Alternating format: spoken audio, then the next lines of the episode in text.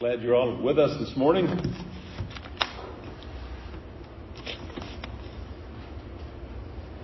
Psalm 37, the Psalm of David.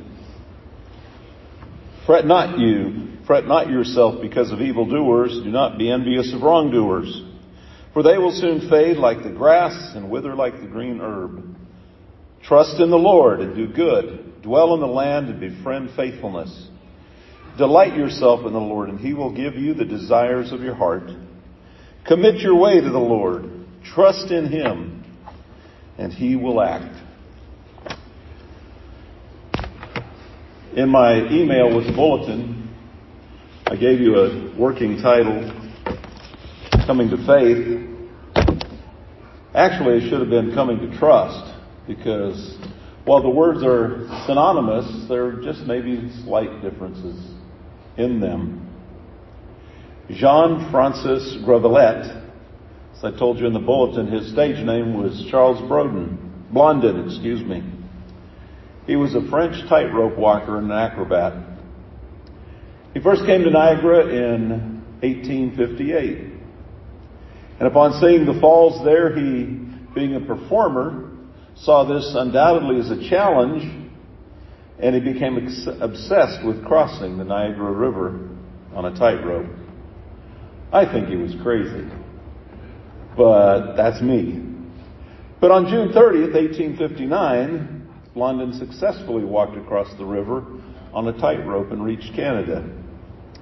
He was 150 feet in the air above the Niagara Gorge, downriver from the falls. He walked on a cable of two to three inches in diameter and it was a 1100 foot walk. All he had with him was a 30 foot pole to balance. The pole weighed 50 pounds. He crossed the falls successfully to the Canadian side. He took a break, 20 minutes long, and he took what's called a daguerreotype camera, which would be about six and a half by five and a half by 11 and three eighths inches in size. One of those big box type cameras you see in movies from the Wild West or you see in museums. He carried it on his back and about 200 feet from the American side, he stops and takes it off his back, takes a picture of those on the other side, on the American side.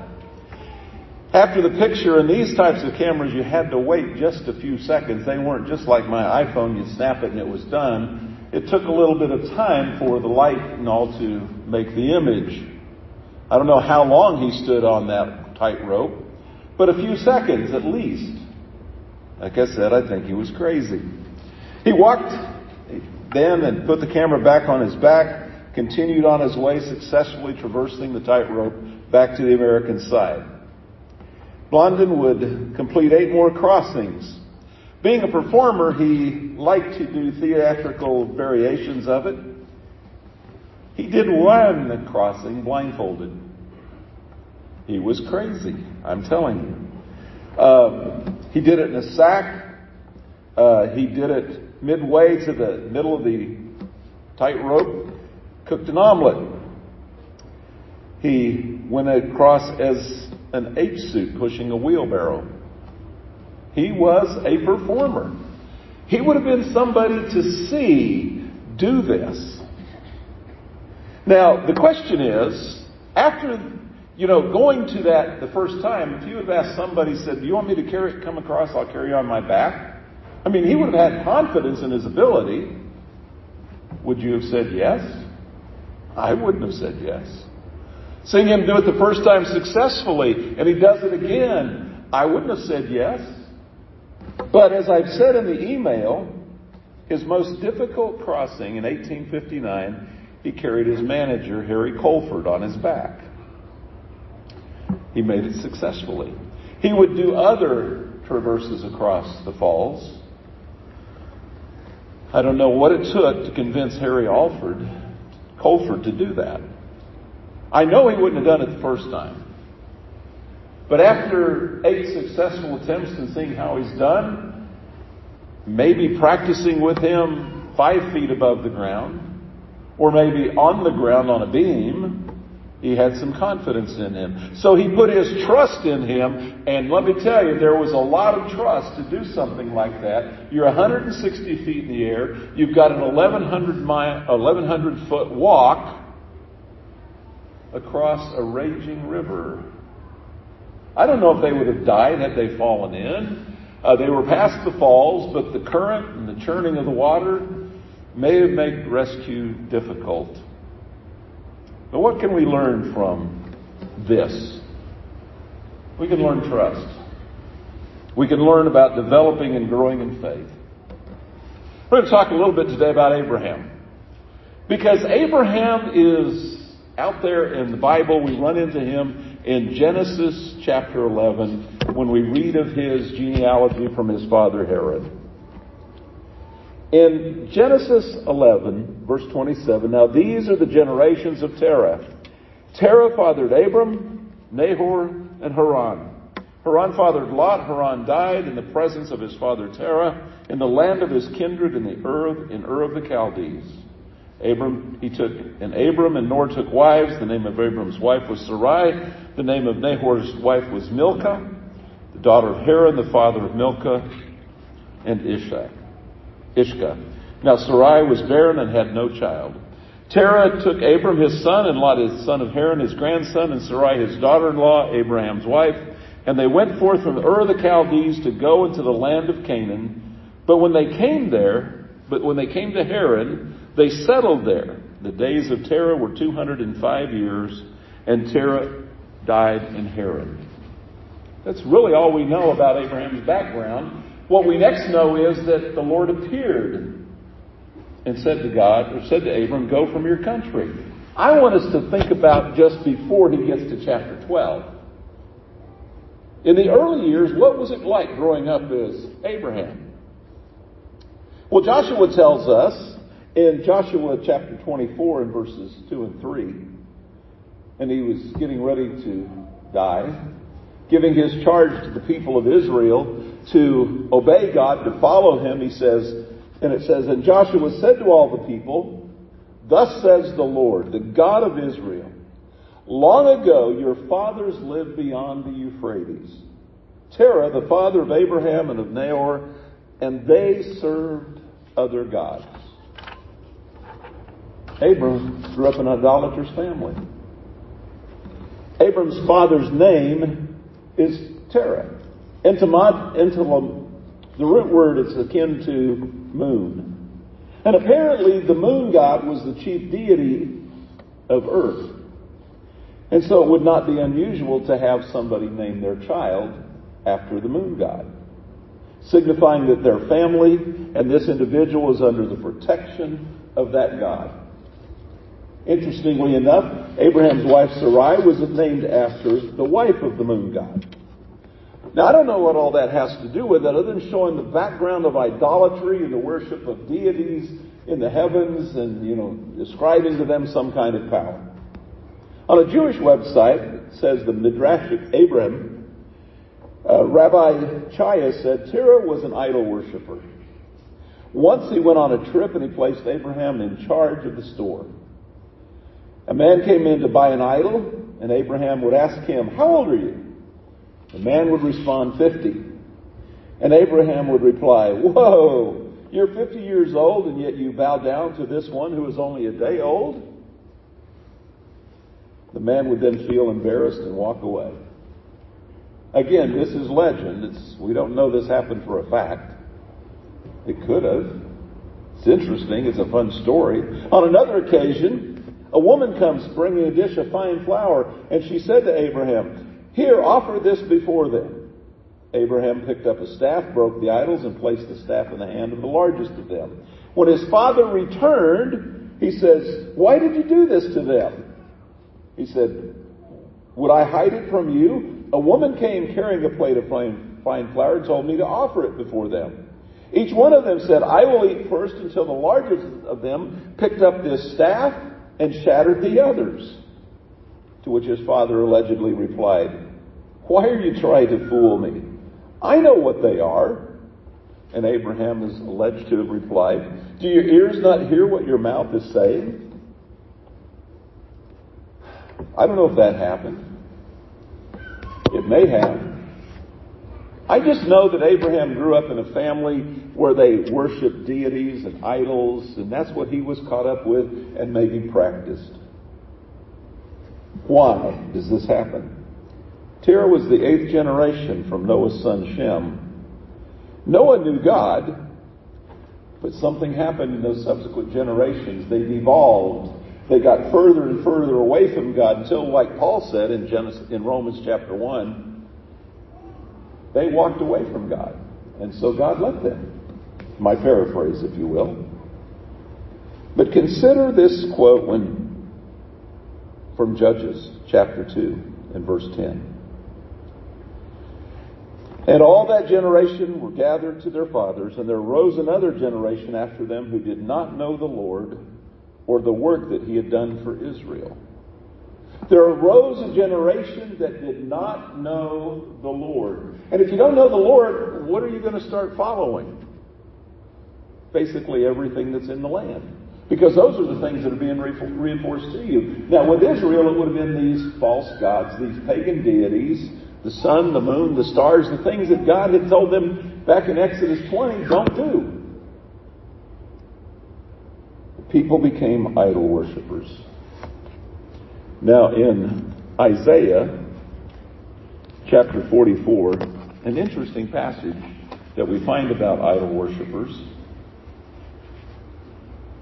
It says in verse, uh, let me get my reference here, verse 14. He cuts down cedars, chooses a cypress tree or an oak, lets it grow strong among the trees of the forest. He plants a cedar and the rain nourishes it. Then it becomes fuel for a man. He takes part of it and warms himself, kindles a fire, and bakes bread. Also, he makes a god and worships it. He makes an idol and falls down before it. Half of it he burns in the fire. Over half he eats meat. He roasted and is satisfied. Also, he warms himself and says, Aha! I am warm, I have seen the fire. And the rest of it he makes into a god, his idol, and falls down to it and worship it and prays to it, says, Deliver me, for you are my God. They do not, they know not, nor do they discern, for he has shut their eyes, so they cannot see. They just didn't have any understanding any longer. In their human wisdom, this was some representation, I know, of a God, and Abraham probably was bowing down before these idols. I really discount the Midrashic tradition because I don't think that Abraham was quite that aloof, you know, philosophically astute yet. And my, that's just my opinion. I think he was caught up in it just like his father was. But there was something that he did. He would offer this flour. He would offer a sacrifice, and nothing happened. But why would God call Abraham? Have thine own way, Lord, was the song we sung. You are the potter, I'm the clay. God will mold you and make you and shape you into what He wants to, you to become, and that's what He was going to do with Abraham. Now, why would God call a man who worships idols? Well, I think way back in Israel's history in 1 Kings or 1 Samuel chapter 16, we're told. Because this is how God looks at it. This is God choosing David, sending Samuel to anoint him. Samuel goes up there. Saul's lost the throne. His family's lost the throne. It's going to be David now. God's going to choose someone else. And so they're there at Jesse's house, and it says, when they came, he looked on, this is the sons of Jesse.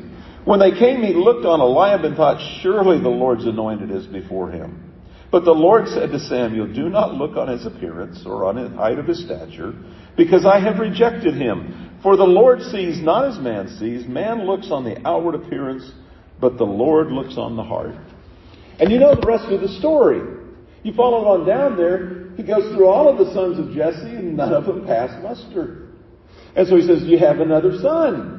Yeah, well, David, he's out in the field tending the sheep. Go get him. When David gets there, God says, This is the one. And so Samuel anoints him. God does not look at things the way you and I look at things. And so his call then maybe makes a little bit of sense because he saw something in Abraham early on and he says, it says, the Lord said to Abram, go from your country and your kindred, your father's house to a land that I will show you and I will make you a great nation, and I will bless you, and make your name great, so that you will be a blessing. I will bless those who bless you, and him who dishonors you I will curse, and in you all the families of the earth will be blessed. So Abram went as the Lord told him. Now, that sounds really easy, and you'd think that Abraham would know and have trust and confidence in this. In Acts chapter 7 and verse 2 and 3, we learn a little bit more about his call. In Acts chapter 7 and verse 23, this is Stephen, or 2 and 3, or this is Stephen's defense. The high priest was wanting to hear from him, and he said, and Luke writes for us, and Stephen said, Brothers and fathers, hear me. The God of glory appeared to our father Abram, Abraham when he lived in Mesopotamia, before he lived in Haran, and said, Go out from your land, from your kindred, and go to the land that I will show you. And he went out from the land of the Chaldeans and lived in Haran. And the rest of the story develops. So apparently, maybe God appeared to Abraham visibly. He appeared to him in some fashion. Could it have been a burning bush that wasn't consumed like before Moses? I don't know. But there was something there, and then Abram heard. And the unique thing is, none of these other idols had ever said a word to Abram. They were silent as the stone that they were created from. You know, we're told by Paul that faith comes by hearing, and hearing by the Word of God. Abraham heard God. The idols aren't speaking to him and aren't taking the sacrifices that he's offering them. He's burning them and he doesn't know what's going on. But now something's appeared to him and speaks to him. I'm thinking, whoa, this is different. And he's listening really carefully. Now, his listening, well, you know, his trust and faith is something you grow into. In Genesis chapter 10, there's a famine in the land. They go down to, Egypt. Abram is afraid because his wife Sarai is beautiful. And so he says, Tell them you're my sister or they're going to kill me and take you. Well, if she's his sister, she's fair game. So they took her anyway. And Pharaoh was wanting to add her to his harem. But it says in verse 17, the Lord afflicted Pharaoh and his house with great plagues because of Sarai, Abram's wife. So Pharaoh called Abram and said, What is this you have done to me? Why did you not tell me that she was your wife? Apparently, God told Pharaoh that this is another man's wife.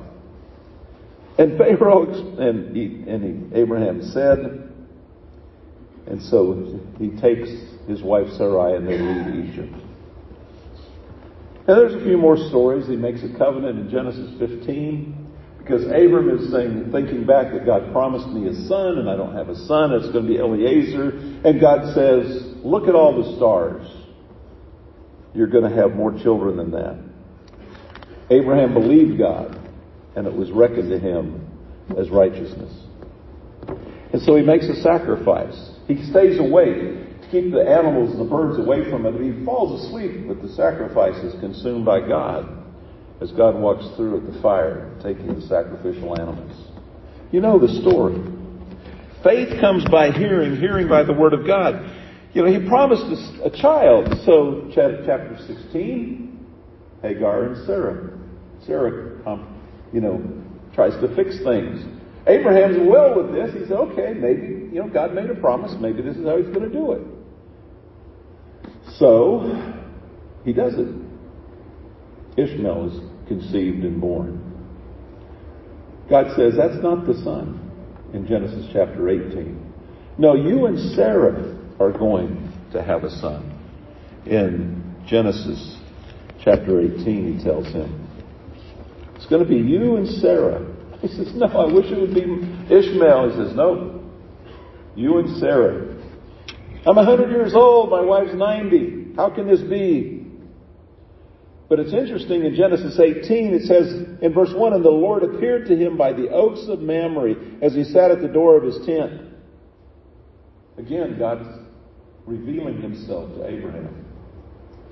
He would change his name in verse in chapter 17, and he Isaac is conceived and born. And then we have another one. We have a challenge. But Abraham doesn't forget his ways. He's now in the country of Abimelech, and Abimelech sees Sarai. And Abraham says, She's my sister. Oh, and God told Abimelech, No, you made a mistake. Abraham still wasn't fully trusting God yet. You see, he wasn't ready to get on the tightrope and walk with God, fully committed to, to walk with Him. But he was getting closer. Isaac is born, chapter 21. And then in chapter 22, we're very familiar with this passage. It says in chapter 22, after these things, God tested Abraham and said to him, Abram, Abraham, here I am. Take your son, your only son, Isaac, whom you love. What does that mean? He's your son. He's Isaac, the son of the promise, and you love him dearly. And I want you to go to the land of Moriah. Abraham's saying, okay, yeah, we'll go there. And offer him as a sacrifice, as a burnt offering on one of the mountains where I shall tell you. Abraham didn't argue with God. I imagine he was confused and wondered what was going on, and he, he goes and he sees the place on the third day from afar. He tells the young men, Stay here with the donkey, and I and the boy will go over there and worship and come to you again. I don't know if Abraham thought about what he was saying, but he's, we're going to be back. He hasn't told Isaac what's going on. They're carrying the journey. Isaac's got the wood, Abraham's got the fire. Isaac's looking around, where is the lamb? God will provide. At some point in time, when the altar is built, the wood's laid out on it, Abraham tells Isaac what's going to happen. I don't know what Abraham, what Isaac said. I would like to know, but I don't. But he went along with it, by this time, Abraham or Isaac was probably late teens, early twenties. He wasn't a 10 year old boy, a 12 year old boy. He was old enough to resist, but he trusted his father who trusted God. And when he was there, it tells us in verse 10, when Abraham reached out his hand, he took the knife to slaughter his son. But the angel of the Lord called him from heaven and said, Abraham, Abraham, here I am. Do not lay your hand on the boy or do anything to him, for I know now that you fear God, seeing you have not withheld your son, your only son, from me. He lifted up his eyes. There's a ram. They have the sacrifice. They go home. Everything's fine. You see, faith, trust in God takes time. It doesn't come instantaneously. There may be that initial, I'm going to give my life to God, but to develop the trust to leave idols and leave your country and sacrifice your son takes a lot. And there's a lot we don't know of Abraham's journey of faith. But God calls you too. Aren't you glad that God, though He knows your past, still wants you? You know, in John chapter 3, verse 16, we know that's the most quoted scripture probably that there is. For God so loved the world that He gave His only begotten Son, that whosoever should believe in Him should not perish, but have ever have eternal life. God makes a choice. He made a choice to give His Son. In the book of Acts, in chapter 9, we read of Saul of Tarsus who was persecuting the church, according to his own words in Galatians chapter 1, beyond measure. And he met Jesus. There appeared in verse 3 on his way to Damascus, suddenly a light from heaven shone around him. Falling to the ground, he heard a voice saying, Saul, Saul, why are you persecuting me? And he said, Who are you, Lord? He said, I am Jesus whom you are persecuting. You see, faith comes by hearing, hearing by the Word of God. Saul had an interesting experience here. It could have only been God that brought him to faith. He goes into Damascus. He's told there to wait. He's waiting there, fasting, eating three days without a drink or eating. And in verse 10, a disciple named Ananias had a vision. He's told by God, go to and I'll make the story short, go see Saul. Ananias answered, verse 13, Lord, I have heard from many about this man, how much evil he has done to your saints at Jerusalem. He here he has the authority from the chief priest to bind all who call on your name. Lord, are you sure you want me to do this? And God says, Go, for he is a chosen instrument of mine to carry my name before the Gentiles and kings and children of Israel. I will show him how much he must suffer for my name's sake. Ananias went. Saul was brought to Christ. He was baptized into Christ. Acts 22 and verse 16. God calls you, maybe not in the same dramatic way that he called Abraham or Saul, but he loves you and he calls you through the gospel. Because faith comes by hearing and hearing by the word of God. The life of Abraham is one example that scripture gives to us about faith. The Hebrew writer says in Hebrews chapter 11, Faith is the assurance of things hoped for, the conviction of things not seen. Conviction, another word for trust. For by it people of old received their commendation. By faith we understand that the universe was created by the Word of God, so that what is seen is, was not made out of things that are visible.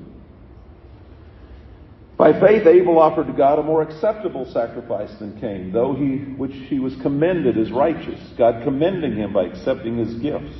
And though, through, and through his faith, though he died, he still speaks.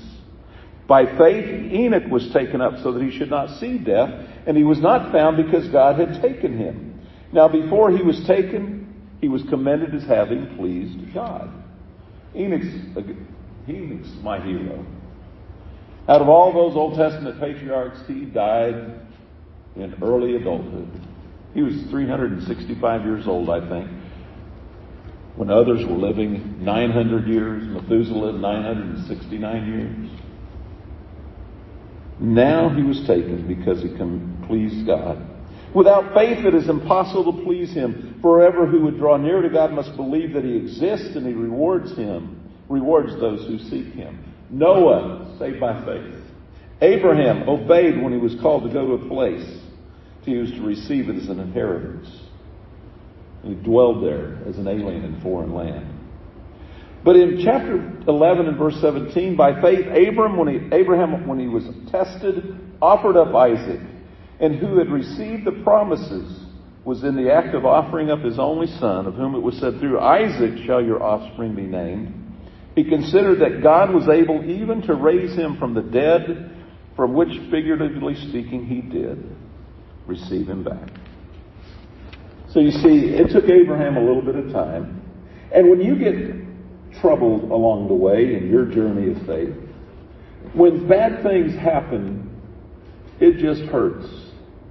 It kind of knocks you off your off your tightrope, and you're falling but you're falling into the hands of God. Abraham is an example to us who walk by faith. Abraham believed God and it was reckoned to him as righteousness. You may not know what the future holds, but knowing God, you know who holds the future. That's what we're here for today. Because in God, nothing can separate us from love of God, uh, love of God that is found in Christ Jesus in Romans chapter 8 and verse 31, as we talked about it just briefly in our class today. What shall we say then to these things? If God is for us, who can be against us? He who did not spare his own son gave himself up for us all. How will he not also graciously give us all things? Who shall bring a charge against God's elect? It is God who justifies. Who is to condemn? Christ Jesus, the one who died more than that, who was raised, who is at the right hand of God, who is interceding for us. What shall separate us from the love of Christ? And there's nothing. And so when we're going through those bad things in life, the things that we, Lord, what's going on? And you're ready to lose your faith, hold on. Hold on to that balancing pole of faith. Because as Paul would say in Romans chapter 8, verse 28, we know that those who love, for those who love God, all things work together for good. It may not be good things that happen, but God will work them to your good. It wasn't a good thing to experience a famine But God worked it out when they were in Egypt. Abraham was afraid of Pharaoh. Tell him you're my sister. Okay. God worked it out, protected Sarah's integrity, protected the lineage, protected Abraham. He did that over and over until finally Harry Colcord got on that tightrope with Charles Blondin. But in the case of Abraham, God said, Go sacrifice your son. And he did. And he told the young man, We'll be back. And they were. I don't know how God's going to work that out in your life. I don't know how He's going to work it out in my life. But I do know that His life is an example of trust. And that trust is something that it takes several times of being there to see how things go. Harry Colcord didn't get on that first time across Niagara Falls on the tightrope. Why? He didn't trust, probably, if truth be known, that he was going to make it. It was too much of a risk. But later on, said, okay, I'm confident in him. Just like Abraham finally grew in his trust to offer up Isaac. And God blessed him. And God will bless you as you trust in him. You may not see who holds it, what's going on, but when you know God holds the future, you know you're going to be okay. And so the invitation is to come to Jesus because it is a wonderful story of love. That God loved us so much that He sent Jesus to die for us. Knowing that we're sinful, idolatrous people, He still loved us and He calls us to trust in Him. I don't know what you're going through today, but God does. If you're going through something and you just want prayers to your brothers and sisters, come forward and we'll pray for you. We'll pray with you. If you strayed, come back to trust. Come back to trust God and let Him hold you and rescue you because that's what He wants to do. So if you're subject to the invitation of Jesus, won't you please come to Jesus? While together we stand and while we sing this song for your encouragement.